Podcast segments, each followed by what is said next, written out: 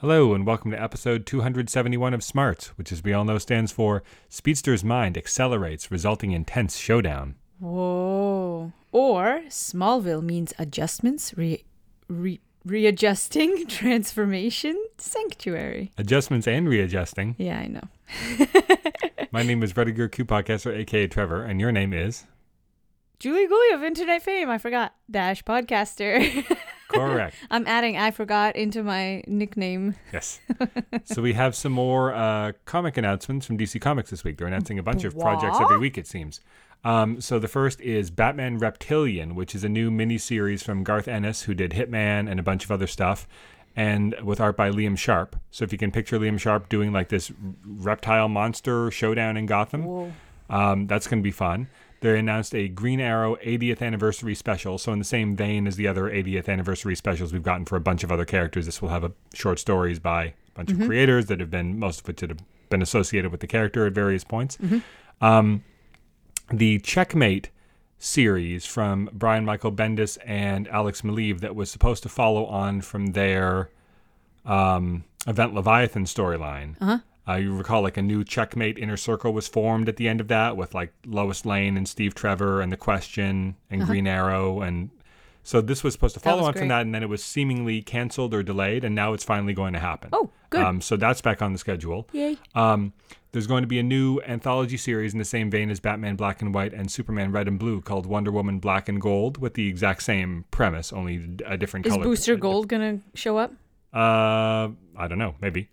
um, there's going to be a second season of Batman: The Adventures Continue. So this is the digital first uh, animated continuation by Paul Dini Oh, and yeah. Alan Burnett. There's going to be a second season of that. Awesome. Uh, this time, uh, as with the first season, the the the premise is take characters that were never in the animated series. In the first season, it was predominantly Red Hood and Deathstroke, and introduce them here. I think this one is going to do the Court of Owls. I could be wrong about that, but it's you know just all the major Batman aspects that never got done in the animated series. cool. Um, there's going to be a uh, for Pride Month. There's going to be a Pride special uh, with uh, stories by a bunch of creators in that space, and then there's also going to be. And but they say it's not just going to be a standalone thing in that month. It's going to be a continuing initiative through the rest of the year. So they're going to be launching several other projects under that banner. Yep. The first of which is a new miniseries called Crush and Lobo, which features Crush going into space to find Lobo and sort of try to, because apparently she's in a relationship on Earth with a human girl, but that falls through. She kind of like blows it, so she goes up into space to find her dad and kind of learn more about where she comes from when she's all about.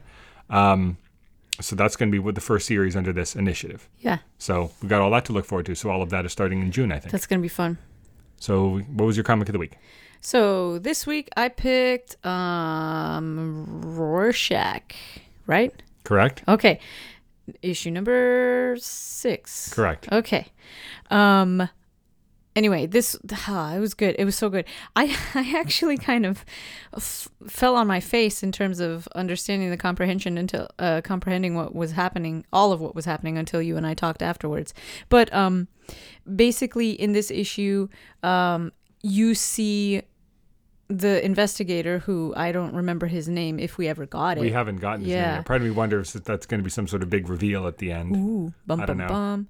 Well, he has a very nondescript face. I mean, it's it's got character, but it's not familiar. Part of me wonders if it's going to be a reveal or if it's just supposed to be he he could be anyone. Like Right, it's he's not about him. His identity isn't important. He's like a faceless detective who almost seems like a man out of time. Like he almost seems like he'd belong more in the 60s or 70s as He opposed does, to the 80s or doesn't he? Mm-hmm. 90s or whenever this is set. You know.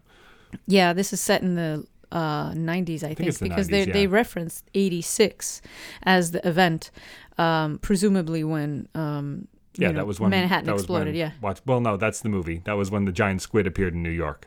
right, right, right. Well, no, I'm talking about the island of Manhattan, The island of Manhattan. What are you talking about? New York, Manhattan. Oh. Yeah. Okay. I th- when when you said when Manhattan appeared. No, I said exploded. Oh well, the island of Manhattan didn't explode. A I giant know. squid appeared in New York and sort of draped itself over the buildings, and a bunch of people died from the psychic backlash of it. Mm, Right. Um. Yes.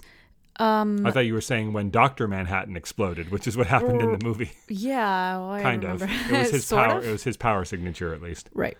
Um anyhow, so yeah, no, um okay. So we follow this detective. He is staying at a hotel and he gets a mystery package delivered to him Uh, he wasn't expecting it. He picks it up, and it is all of these letters back and forth between um, Laura and the comic book writer Wes. And it basically establishes the beginnings of their relationship and the forging of their friendship.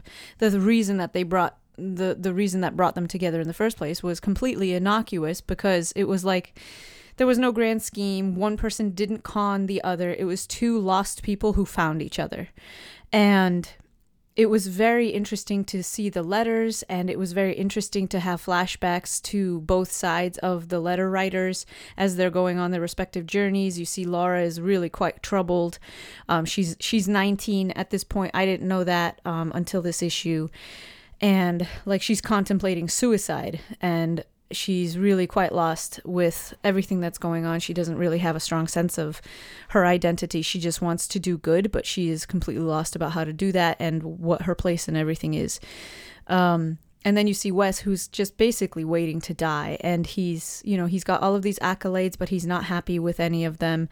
Um, he's he's happy to be appreciated by this complete stranger who seems really nice and genuine, and that's that's the foundation of their friendship is that they've both been broken by life, it, at one point or another, and they just decide to. Um, I don't know, be friends, you know? And so she goes all the way to New York to meet him and he's just there. And at the same time that this is unfolding in flashback sequences as we as presumably the investigator is reading these letters back you see which by the way i gotta say the the tone of the letters was really wonderful. Like when laura is speaking it's her voice. When wes is speaking he has this old-timey way of speaking. The the way he uses words it's very um it's not formal it's just the old way of doing things it's the old way of presenting an idea.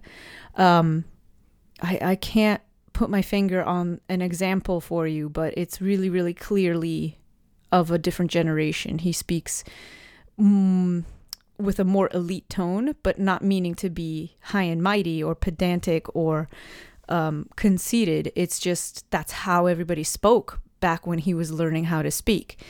Um, and it, it's it's nice. Um, the, the the lettering is also making that very clear too, but then also the the third piece is that the investigator needs to track down wants to track down. This is the part that whiffed over my head until you and I were talking off mic.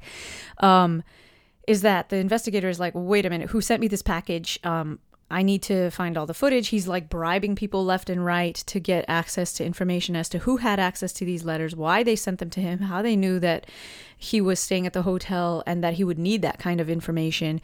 Um, he's trying to track that person down, and then he finally does. Um, and he shows up at a house and this is the part that i got confused at because i thought that was, he was showing up to a house that was somehow related to the two people but it was not it was related to the to the person who sent him the package. And there's just this dude sitting in a living room watching TV with a Rorschach costume on. So questions. Lots and lots of questions. Um, and yeah tom king continues to deliver some sweet sweet sweet content. Okay so what was your comic of the week? So i picked joker number one um, mostly on the strength of the main story. The punchline backup was good too. It's a continuation of the punchline special from mm-hmm. a few months ago. But the main story, I thought, uh, was was sort of the strongest opener to a new series that I've read in quite a while. Uh, this is James Tynion continuing the the sort of the plot line of you know the ramifications of what happened after the Joker War, and now we're seeing this A Day, you know, like yeah. the, the big attack on Arkham Asylum. Um, and apparently he's been and t- taking um, the artist I'm not sure how it's pronounced Guillem or Gilliam or whatever March that he worked with on he's one of his two main artists on Batman uh, along with Jorge Jimenez and sort of moving over to do this and sort of following that plot thread. And he's been saying like he's he's been trying to crack a way to do like a, a story about the Joker like a Joker centric story for a long time. Because you're like well how do you have it's hard to have a story about a villain in the first place you know? Right. you can kind of do it with someone like Deathstroke or someone like that who's kind of like an, sometimes an anti-hero right. and who's like has a code of honor. But how do you have an ongoing series about the Joker? It's been done, but it's been literally like 45 years. He had a short-lived ongoing series I think in the 70s and that was the only time. Right. And the the way he cracked it is says like, well, who who can who can sort of be like the audience surrogate? Who can be like the the the character that we follow, you know, hunting for the Joker instead Mm-hmm. of actually following what the Joker is doing all the time, and that's Commissioner Gordon. Like who Yeah. else? Who else could it be? Is the perfect fit for that. So this really sets up the stakes and why Commissioner Gordon is going to be going after him and what's going on in Commissioner Gordon's life and what he's feeling. And it really does a great job of establishing everything in the stakes. You know, like obviously he paralyzed his daughter and he had a hand in now the death of his son. And and I guess since everything is back in continuity, he also killed his second wife, Sarah Essen, who's the the woman that he had an affair with in Batman Year One. I mean, I remember that he had an affair with her, but I Yeah, didn't in the see comics he later in in the, the comics he later married her. Yeah. Um, and then at the end of the No Man's Land storyline, Joker uh, Joker murdered her. So that's just one other thing that, and I guess that's back. I mean, everything's back now, so I guess that's official again. He even mentions her in this, He mentioned but her, doesn't but- specifically mention, you know, the Joker killed her. But I think maybe that's sort of there for the the long term fans to remember Ah. that that happened. Um, that was literally the climax of No Man's Land. Was that? That's messed up. Um, so yeah, so it sets off the storyline, and and we're given to believe based on some some hints in the storyline that maybe Joker wasn't responsible for the attack on Arkham Asylum. Not that I think that that would necessarily stop Gordon from going after him because he's certainly guilty of a million other things, but it sets up a thread where potentially he's got to um, not work with the Joker, but maybe like let things play out differently than he would like to get to the real the bottom of what's going on because he wants revenge on the Joker. Um, but he also is, you know, he's a cop and a detective at heart. And if he's like, there's someone else behind this, and all these hundreds of people died, Yep. that does that take that might take him paramount importance in his mind over his own vendetta, you know, because he's a good man. And Yeah. he's- he's been given plenty of opportunities to kill the Joker beforehand. In fact, after he killed Sarah at the end of No Man's Land, he had the Joker at gunpoint, and Batman like literally stepped out of the way and said, "I won't stop you. You know, you have to decide what to do now." And uh, Gordon like shot him in the knee or something like that, and and that was. But then he, he didn't. You know, Yeah. that was it. Kind of like how similarly here. In this, in Joker War, Harley was given the opportunity to kill him, and instead she just kind of shot him in the face and like mm-hmm. damaged one of his eyes. Mm. Um, because you see on the cover, he's got an eye stitched up, and here at the end of this, he's got one eye is like white and the other is normal colored Right. Um, who knows if that'll be permanent. The kneecap thing lasted for like all, he showed up in a guest appearance in a Superman comic and he had a cane. Yeah. And then after that, it was just completely forgotten. That's the kind of thing that, that Yeah. never really sticks. You know, like giving Yeah. a, a villain like that a permanent injury is never really gonna No, last for very no. long. But who knows? Now they're making a big deal about how all the Batman titles are so tightly integrated, and we're kind of seeing that too. Like this A Day thing is played it in several different titles now. Even the digital first life li- stuff, like uh, the next Batman, Second Son. Yep. The A Day stuff is happening there, and it precipitates, you know, the new mayor hiring Montoya as the new commissioner and everything. So we're, everything seems to be very tightly coordinated now because it's a smaller group of books. It's really just Batman, Detective, Nightwing, some of the digital stuff in this Batman Urban Legends anthology series, but there's not a Batgirl series anymore. There's not a Red Hood series anymore. So it's a lot easier to sort of keep it consolidated. Right. Um, but this was a great first issue. So I don't know if this is going to be, um, this isn't going to go on forever. I imagine it's kind of, they've got, he's got 12 issues in mind or something like this, and then things will fold back into what's going on back in Gotham. Um, but I'm looking forward to seeing where it goes because this is a really great, really great opener. Yeah. So should we move on to your activity? I'm ready. So this week we will continue to rate the MCU supporting characters. Okay. Okay, So I've got five more here. This one's kind of um, Spider-Man heavy with a couple of exceptions. Just Sure. I'm literally going down an alphabetical list of supporting characters in the movies. so number one, Flash Thompson. This is the rich kid bully character from the Spider-Man movies. You know who I'm talking about, right? The ones. No. I mean, there's like five kids that we know, and only one of them is a rich kid bully character who who. Is te- he the one that was flying in first class? And yeah, he he's the like, rich kid bully yeah. character. All right, all right, all right. Okay, I know him. Um, I love it. I, I, I like him very much. Let's see. Um, kind of wish he had more to do. Well, there's only so much From time you can give to the. in I he's like know, the tenth most important character in But those he- movies. Well, he does a good job. The actor I does know a he good does, job. but I'm the saying that he's never going to get a ton more to do. No. Unless they do what the comics did and turn him into like Agent Venom later on and give him Oh, his own. He goes to war and he loses a leg and then he becomes Venom and he kind of becomes a hero. And But they're obviously not going to do Oh, all my that here. But he has a whole thing in the comics. Well, that's what they did here, which is some people like and some people don't like in the comics, and you might remember from the Sam Raimi Spider-Man movies, he was in the first one briefly. Oh, he yeah. was always like the jock, teasing Sure. the nerd Peter Parker, right? Yeah. But I think that they what they wanted to do here is they they updated it a little bit, and especially since all these kids are going to like this science magnate school, you know, sure. the idea that he's this dumb jock wouldn't really fly. Fly, yeah. So instead of making him a jock that teases Peter, they just made him like. A, he's Like he's a like a rich he's a. He's a rich rich entitled jerk. jerk, Yeah, right? Like yeah. he's not he's not the the quarterback of the football team. Nope.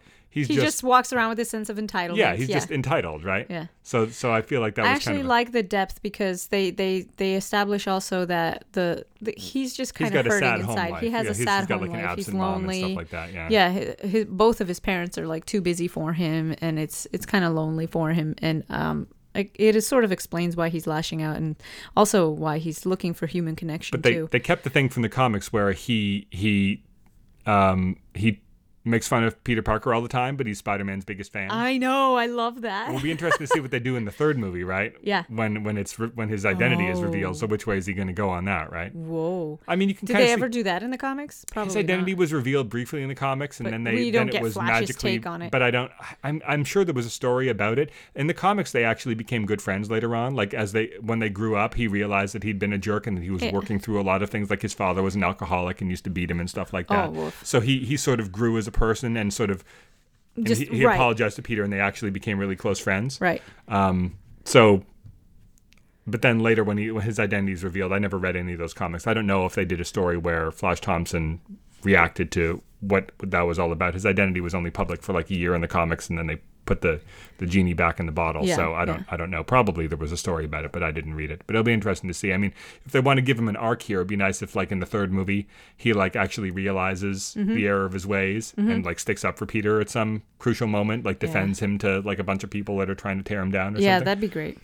Um, I like him, so I, I'm gonna give it. You know what? For for a bully and characterized, I'm gonna say four. Yeah, what about I you? think I'd say four also. Yeah. So number two, Frigga. This is um or Frigga, I don't know how it's pronounced. This is Rene Oh. Russo's character, Yeah. uh, Thor's mother from the first couple of Thor movies, and then made a made a fun cameo again in uh, Her cameo was really clutch too. Yeah, well, you it needed was that. so good. You really She's do. the only character that could serve the pur- that purpose in the, in the script to sort of give Thor a pep talk and and a pep that- talk and a sort of absolution that he needed, you know, to get set him back around the right. and tell him to maybe eat a salad. and maybe eat a salad, which was so great.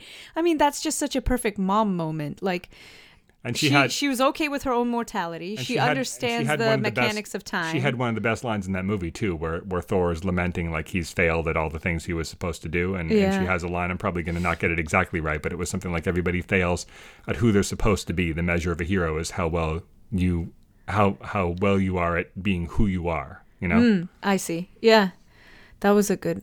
That was a good moment too. I mean, he needed to hear all those things. I just, I actually really like her because, like, she knows, like, he knows. He sort of let it slip that she's about to die, but she says, "You think I'm a time witch and I don't know certain things?" Like, she sort of tells him without telling him explicitly that she knows it and she's okay with it. And that was a kind of a mind blowing moment too. But I mean, yeah, respect the time witch. You know, like she knows. Um, and probably has known for a long time um, and and still is able to function and be powerful and, and strong and awesome. Um, I really dig that scene between them. So it was great. I, I gotta say, I really like all of her appearances. So I'm gonna say five. I think they did a really good job with her character. Yeah, she was in good in the she was good in the first one, sort of, but she I feel like she was mostly just like the the distraught mother in the first one, but she had some good scenes, you know, when it, when Loki was betraying everybody and so on. And then the second movie, comforting, trying Yeah. to trying to comfort Loki, Yeah. and trying to sort of remind him of who he was, and then she dies, and then that sort of motivates him for the rest of that movie. Yeah, Yeah, it was kind of sad when she died in the second one, but because I feel like they could have done a lot more with her I character. I but- agree. I agree. I mean, that is something you can do with these movies when you know you're only, of course, now they're doing a fourth Thor movie, and who knows how many more after that. But unlike the comics, where every the char- the characters have to basically stay forever, right? Like Right. someone might die, but they're probably going to come back eventually. Here, you're only going to do a handful of movies with each character. Right. You can kill some of them off, right? You can kill off the main characters eventually because Yeah. you just you're not going to use that character anymore. Right. So they, Yeah. there there can be real stakes in that way. Yeah. Um, so yeah, I think I'd have to give her a four too. So number three, May Parker, Aunt May, Marisa Tomei, Marisa Tomei Parker. Oh, I I really love what they did with her character. Um, I think she's funny. I think she has her own sort of identity and her own, uh, like goals and stuff. But she's also a really good aunt to Peter, and she's raising him, you know, um, really really well. And they and- give her her own stuff to do, right? Yeah, they give had- her her own stuff to she's do, got her she's own running her she's her running her own own, business, initiative yep. in, in that one. She's got her relationship with Happy Yeah. on the side, right? Yeah. Um, how do you do you prefer this sort of younger version of her, or do you prefer like the old grandmotherly type um, from the like the Sam Raimi Spider-Man yeah, movies I and got used to the, the grandmother. Comics. I know. I got used to the grandmother Doesn't figure, but it doesn't make a lot of sense because she's the sister only one of- generation yeah, older than exactly. him, so she should be doesn't. basically Peter's mother's age. It could be as young as 40, 45 40 something, 45, yeah. right? And Mr. Tomei, I think, was like 50 or 51 or something when Yeah, she was so that's perfect She was. Robert Downey Jr.'s age, basically, Yeah. which is why he's kind of macking on her in Civil. War, right? um, Uh, I think they did a really good job with her character, and I really like all of her, like all of her interactions are so three dimensional and human. So I gotta say five. I kind of wish she had more to do. So maybe maybe I should well, say they four. they kind of sure. skipped they kind of skipped over. I mean, she discovers his identity. It's the big yeah, the big thing at the end. Yeah. And then by the second the- movie, it's been resolved and she's completely in his corner, right? It would have Yeah. been, but I mean, like, I feel like how many times have you seen that where a loved one finds out the hero's identity and like, how could you not tell me this? You're grounded. I- Yada, yada. I Let's honestly just skip didn't. past all that. I don't mind that. You I like watching it, but honestly, I don't need it. Yeah, Yeah. So I thought that that was kind of clever, and it wasn't really necessary. okay, so number four, MJ, Zendaya's. Well, you didn't you didn't rate. yeah, I'd say four. Yeah. Okay. What about MJ? Um, I Again, a very different version. very this different. is not the I'm supermodel Kirsten 100%, Dunst. Yep, I'm 100% behind it. I think she's great. I think it's funny that she's funny, she's clever, she's Making awkward. her sort of a sardonic she's loner. very sardonic. Yeah, she's know? she's sort of like no, screw the world. She's sort of got a- this this whole punk mentality. but it, it's kind of similar to the way they updated Flash Thompson. It's like the jock, like like nerds are cool these days, right? Right. And this is you know not just me saying that, but I mean like comic books, pop, like, like sci-fi. It's mainstream now. I mean, the Yeah. the fact that Yep. that Endgame was until like literally yesterday the highest Yep. grossing movie of all time until Ava- Avatar overtook it again because Right. they just re-released it in China, Yeah. but literally. Um, so that so nerds are cool now. So it's like, oh, the jock versus the nerd thing. I'm not saying it doesn't still happen. I'm sure it still happens every day, Yeah. a thousand times over.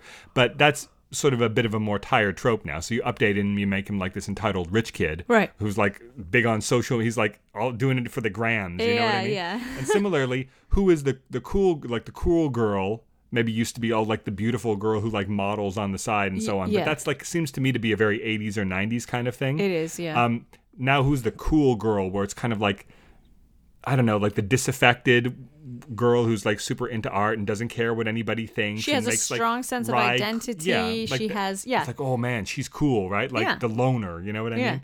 She's in the nineties it would have been in the nineties it would have been the smart. goth it would have been the goth girl and now it's sort of like the Yeah. oh I don't use I'm, I don't use technology I don't you can sort of see like I don't I don't have a TV right you could sort of see her being that kind of kind of too coo- too cool disaffected type you know there what I are certain things she's almost a little that. hipster like Maybe. there's kind of a little, a little bit of hipster to her I wouldn't say that. I wouldn't say. I understand the the tone of the the hipster tone. I guess is some sometimes something she rolls with. Yeah, so I can. Um, but I don't know if I'd label her as a hipster. Um, I just think she's unique and she's strong, and it's it's fun to find a a young person who has themselves mostly figured out. You know, she she figured out that she doesn't need to figure everything out, and everything else is sort of shrug. You know, she'll take it or leave it.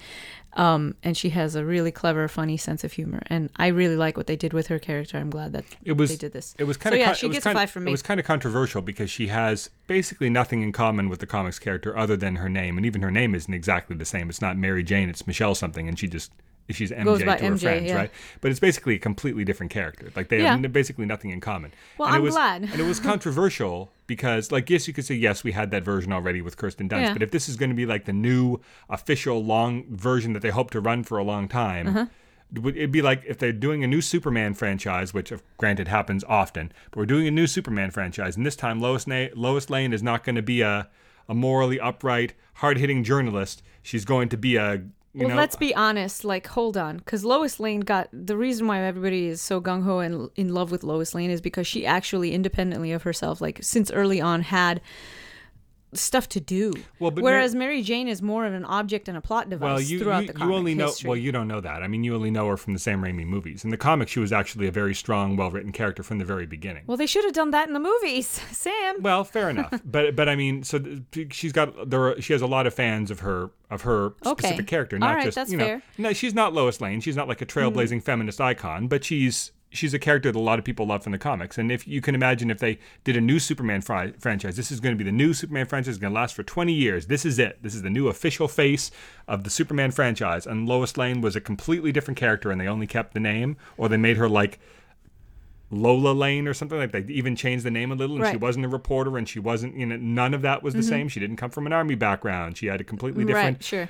look, background, ethnicity, personality, style of dress. Everything was completely different. You'd be like, why did they do that? Right? Mm-hmm. You didn't even like it when they, you know, I remember you you're like when we the first time we watched the Batman v Superman Ultimate Edition, and they changed Jim, Jimmy Olsen from a photographer to a a CIA agent pretending to be a photographer. Who, Yeah, I took a That's little not umbrage." Jimmy Olsen. How could they do that? Like this is way a way bigger change. And every time when they change something from the comics, you're like, and you don't know the comics version, like Yeah. mostly with the Marvel stuff, you're like, yeah, I like this. This is really good. But when they change something and you do know what it originally was, you're oftentimes you're like, why did they have to change that? Couldn't they have? You know what I mean? So Yeah. it's all about what you're familiar with. So, but yeah, I mean, I really like her. I'm not, I'm not like beholden to the Spider-Man stuff, but just by way of analogy, if they'd done that to Lois Lane or I don't know the Kents or Alfred or something, right? Right, Like yeah. completely change or Commissioner Gordon, like a huge character in that mythos, and completely change their personality and everything. I think you'd be you'd Yeah. be kind of frustrated about Right. it too. I just mentioned that for context, but yeah, no, I really like her.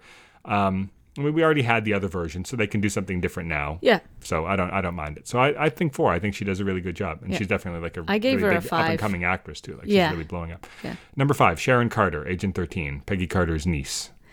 I feel like I haven't seen enough of her. I like I a want. lot more I of her know. I know. I know. so for now, I'm gonna give her a four because they gave the, what she what she got. She did really well. Um, Only had two appearances, but I feel like she really made the most of because so She many did. memorable, so Three. many memorable. At least three. Uh, am I forgetting something? Hallway funeral. no, I'm not counting scenes. I'm counting movies. How many movies did she Oh. appear in? It's just Winter, Winter Soldier and Civil War, unless I'm forgetting something. Okay. But so many memorable scenes, even in those movies. Like Yeah, the, yeah, like yeah. The hallway interaction with, with Captain America in Civil War, and then the scene where she faces down Rumlow Yep, at that was gunpoint in the thing. Um, Captain's orders, right, and then Yep. the Civil War, like speaking at her at Peggy's funeral, Yep. and then the scene where she helps it, helps him out and gives him back, Back the his, shield their and equipment and, the- everything yep. with Sam and Bucky watching in the car, kind of like yeah. Yeah.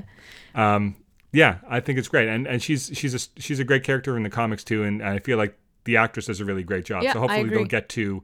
It'd be cool if I like, just want to see more of her. So for trailers. now, she's the trailers don't really give me this impression, but it would be cool if it was kind of like Sam and Bucky and her as like a trio fighting whatever the threat is in this. That'd Instead of, fun. I imagine she's just gonna. I think she's gonna have more to do here, but I think she's probably gonna be like a distant third, just because you know it's not her. Mm. It's se- Falcon it's and not the Winter. Soldier. Yeah. Um, but it would be smart of them to, if they're planning on continuing to use her and stuff, to like ele- use this opportunity to elevate her here, right? Give Like, her a bit of a people- springboard People are way bigger, more yeah. excited about Wanda and Vision after WandaVision Yeah. than they were after any of the movies, right? Yeah. Um, so use this to like generate more excitement for this character, and then I'm not not to say they would give her her own movie, but if they want to use her, I mean, when and if Sam eventually gets his own Captain America movie, Yep. she could be part of his supporting cast. She could be someone who helps him out and gives him intelligence, and you know, Yep. so she could continue to be a recurring character here. Yeah, and it is a little weird in retrospect that that he unknowingly started making moves on the niece Yeah. of his old love interest, who eventually he ended up with anyway. Right. It was like he was with her, and I was with her niece for like about five minutes, Oh, just like just one seconds. kiss. Yeah. That's although they were sort of making eyes at each other for like a few. a couple of years worth of, of movies there, right? Even though Oh. just two movies, but they spanned a couple of years, and they were like, so they had like a, they were definitely like, you Well, know, they won't of foremost in each other's yeah. minds for a, a couple of years there, Yeah. and then they had the kiss, and then he went back to being with her aunt. So it's a Yeah. little weird, in retrospect. Um, but yeah, I think I think four. Yeah, Mm-hmm. I think she's I think she's a really really strong character, but hopefully we'll get to see more of her in the in the show. Yep. So should we move on to our shows? Ready. So we have Superman and Lois, Batwoman, Flash, and Black Lightning. Yes. So Superman and Lois, this was called the perks of not being a wallflower. So this was a lot about Jordan joining the football team. Mm-hmm. Uh, again, they continued to really, I, I think, really smartly defy expectations. Like you could see, you could see it coming that Clark was going to come down on him not wanting to be on the football Yeah. team because it's too dangerous. They did the same kind of thing in Smallville, the show, where Clark wanted to be on the football team so that he could actually enjoy using his powers and actually like accomplish something, right? Yeah. And Jonathan was like it's not enough for you that you you know that, that you know your own worth and that you save lives like Yeah. you, you need to derive some worth from going out there and playing football like and i used to play football too but i don't have i wouldn't be running i wasn't running the risks that you'd be running you're willing Yep. to endanger other people's lives and your secret and our entire lives Yeah. just to play football like 'cause- and this was like actually a big bone of contention between them in the show for i mean for a couple of episodes until then um So it's, but it's. I feel like it's done really smartly here. Yeah. And eventually, of course, Clark comes around and does it in a way that he still kind of gets to be part of his life. And I feel like it's great that Jordan goes through a whole arc here too. It like first he doesn't think it's a great idea because he's worried about Jordan exposing himself. Yep. Then he's worried that he's going to hurt someone. Yep. And then he kind of comes around when he sees that he's actually like it's actually helping his self esteem and Yeah. helping him make friends and making him happy. I he actually goes to his father was- and says like, and and you're like, but he's giving something up too, right? Yeah. Because this was his thing, right? Yeah. He's willing to sacrifice his what's always been his place in the Identity, family yeah. as the football star. Yeah. He's willing to cede that to Jordan just to make just to make him happy. You know. Yeah. So I again I feel I like love it's that really so much. great. Yeah. yeah, it's really good characterization when the siblings actually kind of work together and stand up for each other and care about each other and just kind of, you know, are are best friends and have each other's backs even when the other isn't looking. You know, Well, I think that's so good. if they so continue to strike this balance, like you can have drama within the episode, right? Yeah. And it's not to say that they always need to tie everything up perfectly by the end of the episode, but you can have characters have conflict and drama within the episode. Yep. But but ultimately at the end of the day, they're all good people and they all love each other and Mm-hmm. they should come back together in fairly short order. Yep. And apologize if they did something wrong, and all get on the same page and support each other, right? And that's that's you don't want to see a Superman show where his kids turn out to be like murderers or something like that. Nobody wants to see that, right? Yep. So you that's exactly what you want. You also get furthering of the the whole Lois Lane subplot investigating Morgan Edge, right? Like someone throws a Molotov cocktail at her car, someone sends Colossus to murder her, Yeah. right? Yeah. So someone sends Dan- Daniel Cudmore to to kill her. Um, I didn't even I saw his name in the credits. I'm like, oh, Daniel Cudmore is in this, but I didn't even recognize him when he showed up because he's got like a beard and he's 20 years older. Yeah. Um, then then a great scene where Superman shows up and fights this guy and freezes him, pu- blasts him through the. Wall. She pushes the button on the thing and Superman's there in like half It- a second, yeah, even though he was on so the other side of the of the state, right?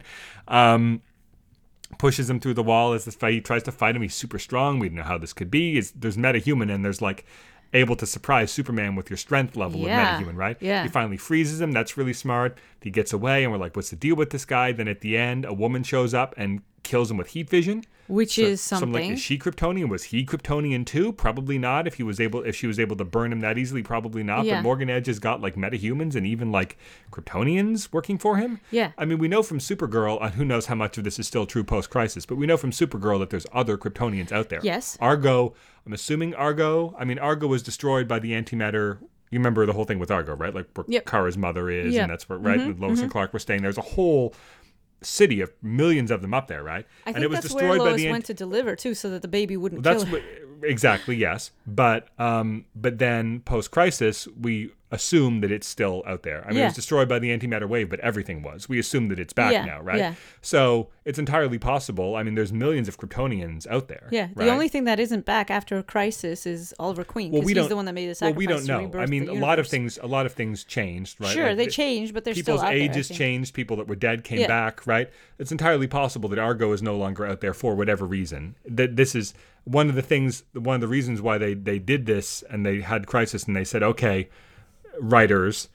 This is your chance to, if there's like a story decision you made years ago that now you're like, man, I wish we'd never done that. I wish Yeah. we'd never killed that character. I wish we hadn't introduced this plot element because now it's causing us all these problems. Now's your chance to change it, right? Uh-huh. So if they if they got together with the Supergirl writers and the Superman and Lois writers and said, okay, guys, do we still want there to be a planet of millions of Kryptonians out there, or is Yep. that too big of a dangling story thread? They could just use Crisis as an excuse to not have it there anymore. And I don't think it's been referred to. I don't think Kara referred to like visiting her mother or anything like that since Crisis. Yeah. Because we only had like ten episodes of those shows after Crisis. Yeah. Before the seasons were cut short Yeah. because of COVID. So it might not stu- still be there. I'm just saying that is a potential, obviously, place where more Kryptonians could come from. Not to mention all the other ways they could do it, the Phantom Zone or the ships that come or whatever else, right? Um, so it's not that surprising there's other Kryptonians out there, but Yeah. why, you know, why would one of them be working for Morgan Edge? Is the Yeah. big question. Question mark. Um, I, I was thinking like cloning technology. Like I was trying trying to see. I mean, I guess, but if I you've mean, got, you never like I say, if there's so many ways you could have an actual Kryptonian come onto the show, why would they need to delve into the whole cloning thing? Yeah. Right. Yeah. I wouldn't. That would that wouldn't be. I mean, at first I'm like, oh, maybe, but then I remember that that Argo was out there, so it seems like that's the more likely, the more likely thing. Yep. Um. So Batwoman, this one's called its best. Hold on, Yeah? I want to say one. My favorite scene in the episode was when um, um, Clark was pretending to haul the uh, water Yeah, I always love. Yeah, I mean, going back to the Christopher Reeve stuff, and then Brandon Routh, and even when Tom Welling got to do it a little bit, although only for like the last two or three episodes of Smallville. But actually, watching him be playfully tongue in cheek about it with his son, yeah, but like, I know too I'm much. just- I, al- I always love the bumbling Clark stuff in, in live Bumbling action because it's always done so really good. well. Yeah. Okay. Um, D- yeah. Continue. So Batwoman, this one's called "It's Best You Stop Digging." Very good. Mm-hmm. Um, this one was a good one. They're they're kind of. I feel like they're kind of dragging out the kryptonite poisoning thing a little yeah. bit because she got shot in the first episode, and we're now on like episode six or seven or something, and Right. it's still like, oh, she's dying, but like, she's still able to go out and fight. Now she's dying again. Yep. Then she's um, hallucinating, and then she's somehow. So I'm kind of ready for like either go to Coryana or don't, right? Yeah. But um, but otherwise, I thought it was a good episode. All the stuff we learn about Alice is interesting. Mm-hmm. Um, I'm kind of part of me was like, Alice has always been one of the best things about the show. Yep. But watching watching these last couple of episodes, I'm like, I think I'm enjoying the Alice stuff more than I am the Ryan Me stuff. too. I kind of wish that Alice was the star of the show. oh no. Wouldn't that have been interesting if they just not recast Batwoman? If they'd done a whole season where it was about all the other characters trying to Oh. find Kate and they had, didn't introduce it, or they waited, or they waited a year to introduce a new Batwoman. Season two was all about the existing characters trying to find Kate, and then maybe at the end they don't. And then season three is Mm-hmm. Feeling about the introducing. vacuum before it's filled. that would have yeah. been that would have been gutsy. I can kind of understand they wanted to have a new face for the show immediately. Yeah. But I don't know. I feel like she's. I feel like she's the best actress on the show. I feel like she's the most interesting. And I wouldn't Yeah. have said that 20 years ago when she was playing the teeny bopper on the Birds of Prey live action series because she was pretty stiff in that. But she was probably like 14 or something. Right. Um, but I think she's the most interesting character. She is. She's in great. season one, it's funny because in season one I really liked her.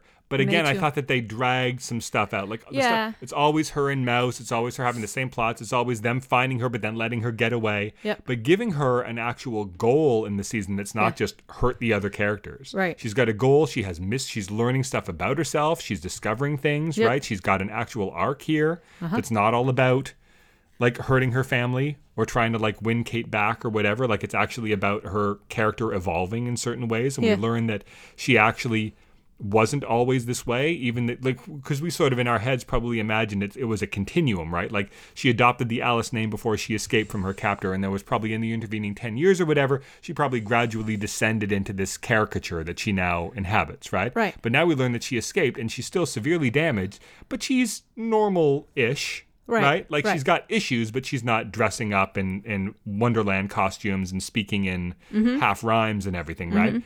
But then Safiyah comes along and in a jealous rage uses apparently, we haven't seen it yet, but apparently a hypnotist to not Mm-hmm. only make her forget that she's got the hots for Ocean, Yeah. but also like push her further into like this Alice persona that she had Yeah. to sort of make her more like herself Yeah. in a way, you know. Yeah. So that's interesting, and then that's just so like, too. is That's this like a? Uh, can she still? So could she change back? Could she become normal again if she sort of like pushes through those mental? Is this like a Right. Mm-hmm. mental block that she can overcome and become more normal again? I really feel like more and more they might be setting her up for a redemption arc because again, like we said, you know, this. It's hard to do like a Tobias Whale or a Lex Luthor where they're the villain for many, many years of the show. Yeah. And they're like, really, the hero can't stop this one guy with no powers, right? Right. Um, if you if her arc on the show is especially with Kate gone, where she doesn't necessarily have to have be that opposite number anymore. yeah.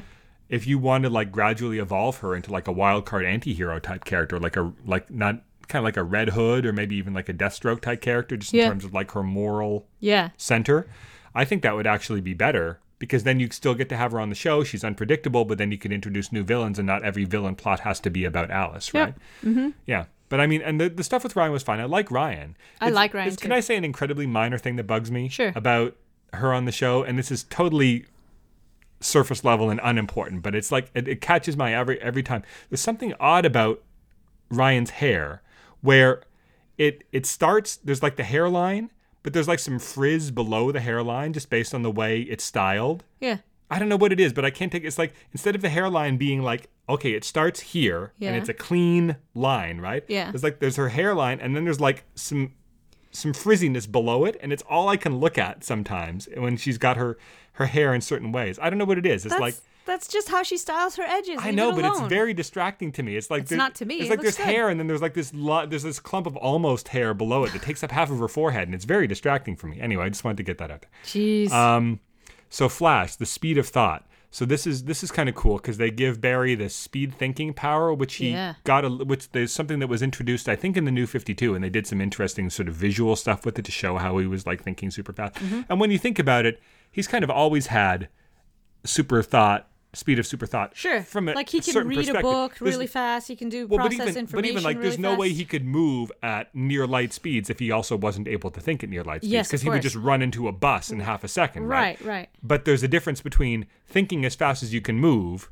I suppose in theory, this show would, this show states that there's a difference between thinking as fast as you can move and being super smart in real time, right? Right. Because no matter how fast he moves when he's running, it, he's not smarter than he always is, Yeah. right? He could do more things and, in theory, learn more things if he were to do a, a, a Bart Allen and Geoff Johns Teen Titans and just sit down and read the entire San Francisco library in five minutes, Yeah. which is such an awesome scene.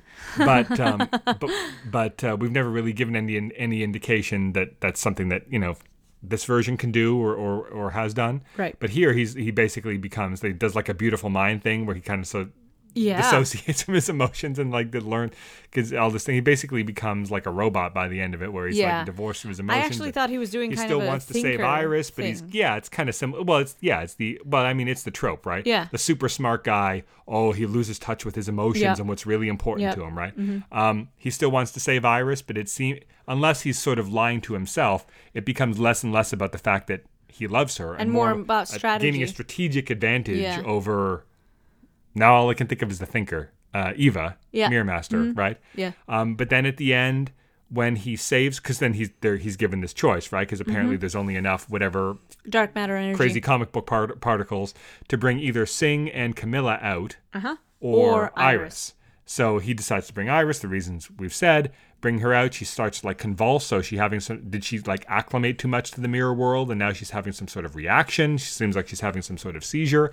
That seemingly snaps him out of it. Yeah. And he destroys the artificial speed force, seemingly, which I guess is enough to stop it. Like I was unclear how this works, right? Like was that just there to kickstart him, or does it perpetually need to power his speed force I even at a distance? Yeah, I thought it needs to perpetually It seems that way Yeah. because he destroys it and then he's like struck by some kind of lightning and I'm like, is that the power leaving him or is that something else hitting him? I guess we'll find out. Yeah, exactly. What I always assumed was I'm not crazy about the notion of him being powered by an artificial speed force from now till the end of the show. Yeah. Because one of the things that's cool about the modern version of the Flash is this sort of like semi-mystical element of the speed force where all Yeah. the speedsters go when they die and it, and this show has introduced this sort of cool aspect where like this the form of his mother mm-hmm. it converses with him. Mm-hmm. It'd be a shame to lose all of that. So I kind of thought, well, maybe this will be a temporary thing, and then somehow the creation of this artificial speed force will somehow jumpstart the return of the real speed force. So we'll discover it was never really gone; it was just closed off in some way, Right. Or whatever. So who knows what's going to happen? Whatever here. Comic yeah. book science. Yeah, but it was a good one, and of course Grant Gustin did a good job of sort of becoming increasingly emotional. Mm-hmm. I saw someone say basically that it's like, well, he's basically just become Sheldon from Big Bang Theory, which I wouldn't know, but I would have to, I would have to ask you how true that is. Uh, no, I wouldn't say that. Uh, Sheldon's funny without meaning to be, versus um, Barry, who's cold without meaning to be, um, disaffected. I don't know. It's I don't I don't see the I don't know. I One- don't agree with that. One thing that I thought was cool is that Cisco. I mean, you could you could easily write it where he feels um, threatened by Barry's intelligence because he was always the smart guy on the team. Yeah. But instead, he they they don't do that, and instead he's just immediately worried about his friend and what it might mean, right? And of course, he's worried about Kamilla and everything else, but he's never like, "What does this mean for me? Will Mm-hmm. I have to leave Team Flash because now Barry can do everything on his own?" They don't. They don't. Well, they do had that. a moment. They had just the Well, slightest hint of it, Well, where he's they're like, like, "Oh, okay, I, guess, we'll we'll just do, do, that. But that's just that to me. That read Right. Mm-hmm. more as like surprise and like self-effacing, Yeah. good humor than like feeling jealousy. threatened. Yeah, yeah, yeah. And Frost comes back because they don't have to hide her baby bu- Pregnancy, baby bump under a pile of pillows like they did for five episodes last season. So cute. Um, so she's back. Yeah, I thought it was a good episode. I I, I. I feel like I think what they're gonna I think they're gonna close the storyline soon because they it's not like they only had two or three episodes left in Mm-hmm. the storyline last season and they got cut short. They're not now going to extend it for half a season or a full season. There's No. still only going to be two or three episodes, and then Yeah. there's going to be two more arcs this season. They're doing a good job of pacing it out too, Yeah. because you've still got David and uh, we haven't Kamilla. even seen him. like did the actor What not want to talking be? about?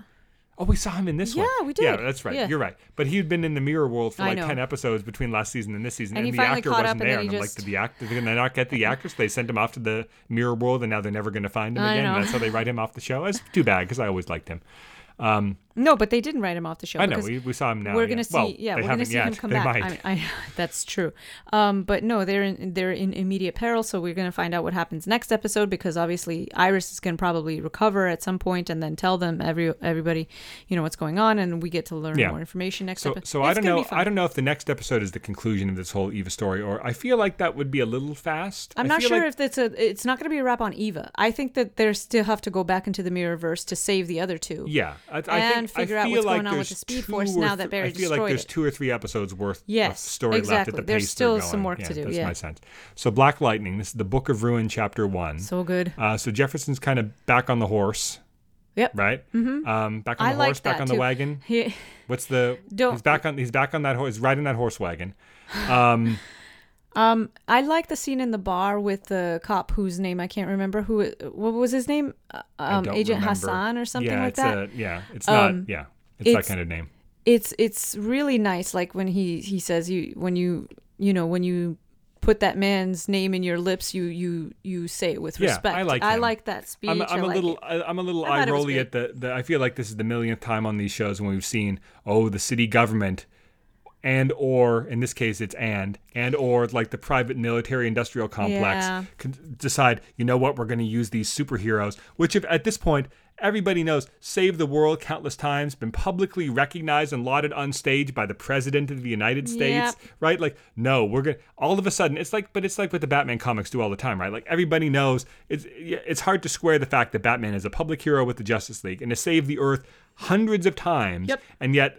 And you can get a new mayor in Gotham. It's like, no, all these vigilantes are bad. Like, wouldn't you be like, but he saved the planet last week. Mm-hmm. Yeah. Why are you trying to shoot him? Right? yeah. And yeah, it's like, exactly. But and I feel like uh, so many times in Arrow, I'm sure Arrow. God, I don't even know how many times Arrow has done this. Right? Well, it's like, oh, now the vigil. Now we're going to hunt the vigilantes even more than we ever hunted them before. And it's like, okay, you know, Yeah.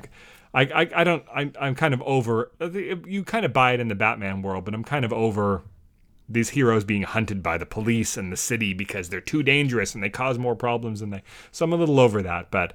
um I mean, it's being done well enough here, and the, the interesting angle here is that you've got characters like the character you mentioned who are on the police force that have reservations about it. Yep. And then you have them sort of conspiring with this company, and now Gambi's Mm-hmm. in on this company, and he's sort of spying on them from the inside, but he actually has feelings about the woman he's working for. Yep. So that's sort of like a hard, potentially going to be hard. He doesn't seem super conflicted about it yet. No, He's like, I oh, it's it's the best of both worlds. Yeah, I get to sleep with this lady. I get access to this crazy technology. I get money, and I get to go be a vigilante guy. it's pretty good. Yeah. Everything's coming up Gambi.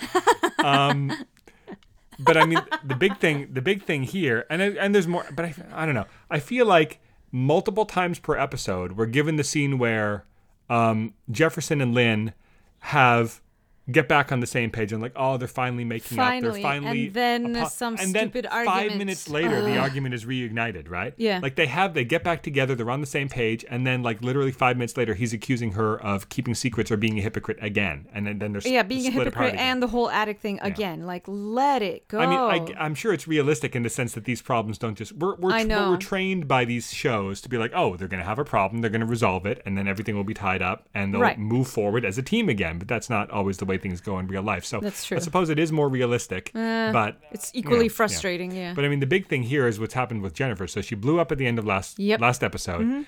They spend this episode sort of like 3D, Putting her back 3D together. printing a new Jennifer. it led to a lot of great, like the scene where Jefferson's there and he tells Gambi the story of like when he lost her in a in a grocery Yeah. store that one time. Like a lot of they've got there were some great scenes here, and then Mm-hmm. where Anissa has to tell. We don't actually see her tell Grace, but you know that that well, yeah, the that whole happens. That lead part up happens to off the screen, yeah. but all that is good fodder for good for good scenes. Yep. At the end, they 3D print a new Jennifer. There's the question of whether she'll be alive or not. There's like yeah. whatever, like only Like a 24% chance chance that she'll actually come out TC is concerned or they might open the door and she just falls down. It's just they just printed a new corpse, right? Right, They yeah. printed her corpse body. Um, but they open the door and it comes out, but it's a different actress. But she Mm-hmm. seemingly has. She's like, why is everyone looking like that? So it's presumably has her memories, personality, whatever. But it's a Which different actress. doesn't make sense if you factor in the fact that it's reconstituting her DNA. I mean, her it's cr- DNA is DNA. I mean, like- yes, it's it's crazy comic book thing where Yeah. like, oh, they could only. I mean, if they could recreate her perfectly, then there would have been a hundred percent chance it would work. So clearly, there are is there potential for error here. Yeah. Right. So if th- some of that potential for error led to some of her DNA being put back together incorrectly or whatever, you think that would just lead to Jennifer, but with horrible cancer, yeah, or not something. a different Jennifer. Right. But but who knows, right? Um, maybe it is the same actress. She's just got like a lot of tumors on her face, and it just I don't know. Um, but so it's like part of me is like, is this because we talked? I don't know, talked a briefly- year ago yeah. about how the actress, even if this wasn't going to be the last season, was like, this is going to be my last season. Yeah. So is this just the actress left the show and instead of doing what they probably would have done if they'd known it was the last season, which is just like letting it lie and writing this and, and letting this be part of the drama of the final season where they've lost this crucial part of their family. Yeah. They're like, well, we're going to do what Batwoman did and replace the character. Right. Right? Because who knows, we might go another five seasons. Uh, Because right. they hadn't And gotten the they word yet, yeah, and then it they turned out they the didn't. news, yeah. And you end up with an Ezri Dax situation where a lot of people Yeah. were like, Jadzia's sacrifice would have been so cool going into the last season if there was now this hole. right? Yeah, And if there was Space a vacuum, yeah. Worf had lost a wife, Sisko had lost his mentor and friend, Mm-hmm. right? Bashir had lost the woman that he loved and, and idolized, right? But instead, they're like, well, we got to do more episodes, so we, we need a new yeah, Dax, right? And a lot of people, as much as people like Ezri and like the actress, felt that that kind of now in the, the final season you have to establish a new character and her relationships to everybody and then it become you know when you should be telling stories about wrapping up the existing characters you're spending half your time introducing this new character Right, right. and so it'll be a little different here because presumably it's the same jennifer under the skin and so you don't really need to introduce her but I feel like this is definitely the kind of thing you wouldn't do if you knew you were ending the show. Yeah, Because now agree. the entire rest of the season, unless you really cut the the writing short and Yeah. in an artificial way, is going to be about Getting used to the new status Yeah. quo. Yeah. when there's no point establishing a new status quo because the show is ending. Right, Right? Exactly. Exactly. So I feel like this is not. Instead, they should have maybe just like either not killed her off, Yep, right? Done yep. something where oh she left or whatever, she left to be with Khalil or something like that, Right. Or actually kill her off in a shocking way. Yeah. I feel like they could. They would. Hopefully, they could have done a better job with that if they were actually going to, because it seemed kind of sudden and perfunctory right. but do that and then maybe she comes back or they hint that she's still out there or something in the series finale to sort of give the characters hope you Yeah. know and have a bit of more of a happy ending you don't even need to use the actress again if she doesn't want to just Right. maybe jefferson's like you know what i can sense her out there something tells me that someday she might come back or something like that Right. um, but don't do this weird thing where you recast and maybe we're just maybe this is all over nothing maybe this is just a story thing Right. and and it's going to be an episode or two and then they're going to find a way to change her back but but why that would be such a weird story to tell if you're just going to revert back to normal soon I don't know. and knowing that there was the drama behind the scenes with the actress Yeah. wanting to leave the show anyway and they're like she probably wanted to like not come back for this season at all and just have a clean break but they're like we can't just have you leave off screen you're a crucial part of the show Right. so So they, they made it a negotiated a, thing where she comes back i was like i'll, I'll do three episodes yep.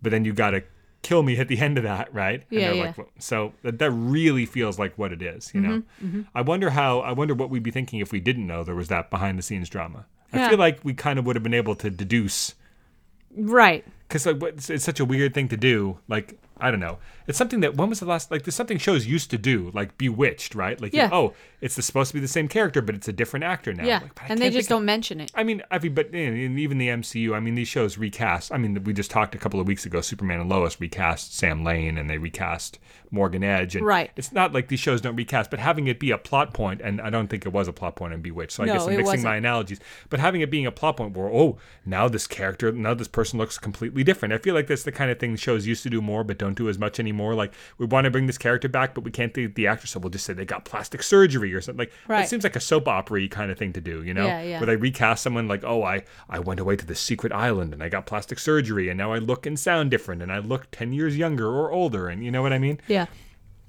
It just seems like such a weird story choice. Even if you, even if you knew, like, especially if you knew the show was ending, but even if you, even if you didn't think that it was, Yeah. I really don't. I mean, this is the same kind of conversations we had about Batwoman, right? Like, Yep. do you recast Kate Kane? Do you bring in a different character? Do you not? I mean, you have to have a Batwoman on the show. You don't have to have a Lightning on this show. Right. So you have more options, I feel like. Yeah. Um, but I mean, if they didn't want to, and it's different different creators. I'm not saying they they did two different things. It's a different set of creators. But if the Batwoman people, they had, and, you know, I don't know, like if you if you didn't want to recast Batwoman, Right. There's only ever been one Batwoman, and and they made the choice of having to introduce a completely new original character. Yep. Whereas here, you you can't even you can't even deal with losing like the fourth most important character on the show. You have to recast her. It's such a weird choice. Yeah, you know, especially it in light that odd. Batwoman made s- such a different call and it's seemingly been working quite well, that they make this weird call. Mm-hmm. It's, Yeah. very, it's very strange. I don't know.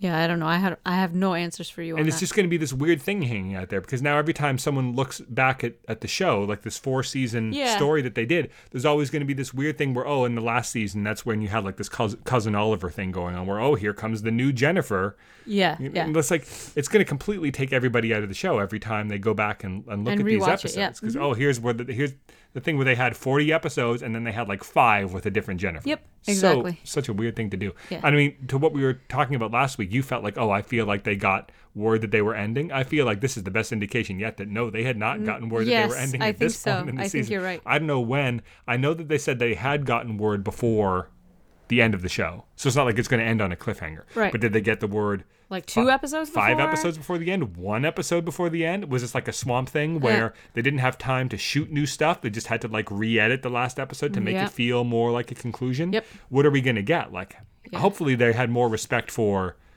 the show and the creators and the and the cast and everything than to cut them off like that so Yeah, hopefully yeah. they got they gave them at least five or six episodes notice Yep. Yeah. Well, we'll see. We'll see, but yeah, that's a weird decision. I mean, it, it's not like it's it's not like it can't generate interesting storylines, Right. Um, and if it, this was a comic, for example, Yeah. where you know that there's no actor availability issues and Right. it read as a pure story decision, Yep. you're like, oh, that's an interesting thing to Right, have yeah. happen. What if all of a sudden, you know, Hal Jordan looks like some completely different person? How would Right. that affect? Like, I don't know why you would tell that story, but I could see a good writer getting some interesting stories out of Sure. that. But here it just reads as you can't help but put out of your mind. Yeah. You, you can't put out of your mind the behind the scenes stuff. Exactly. Exactly. So it, it's really hard to, to get on board with it, but it could lead to interesting stories. We'll have to see what they do, but it's just always going to have that that sense hanging over it. I feel like. yeah. Exactly. Yep. And that's it for our shows. Yeah. So if you want to reach out, we have an email address, mailbag at smartspodcast.com. Our Twitter handle is at smartspodcast. On Facebook, it's facebook.com slash smartspodcast. And our website is www.smartspodcast.com. How about a funny sound for us? I don't have one. How about zzzt? Ooh.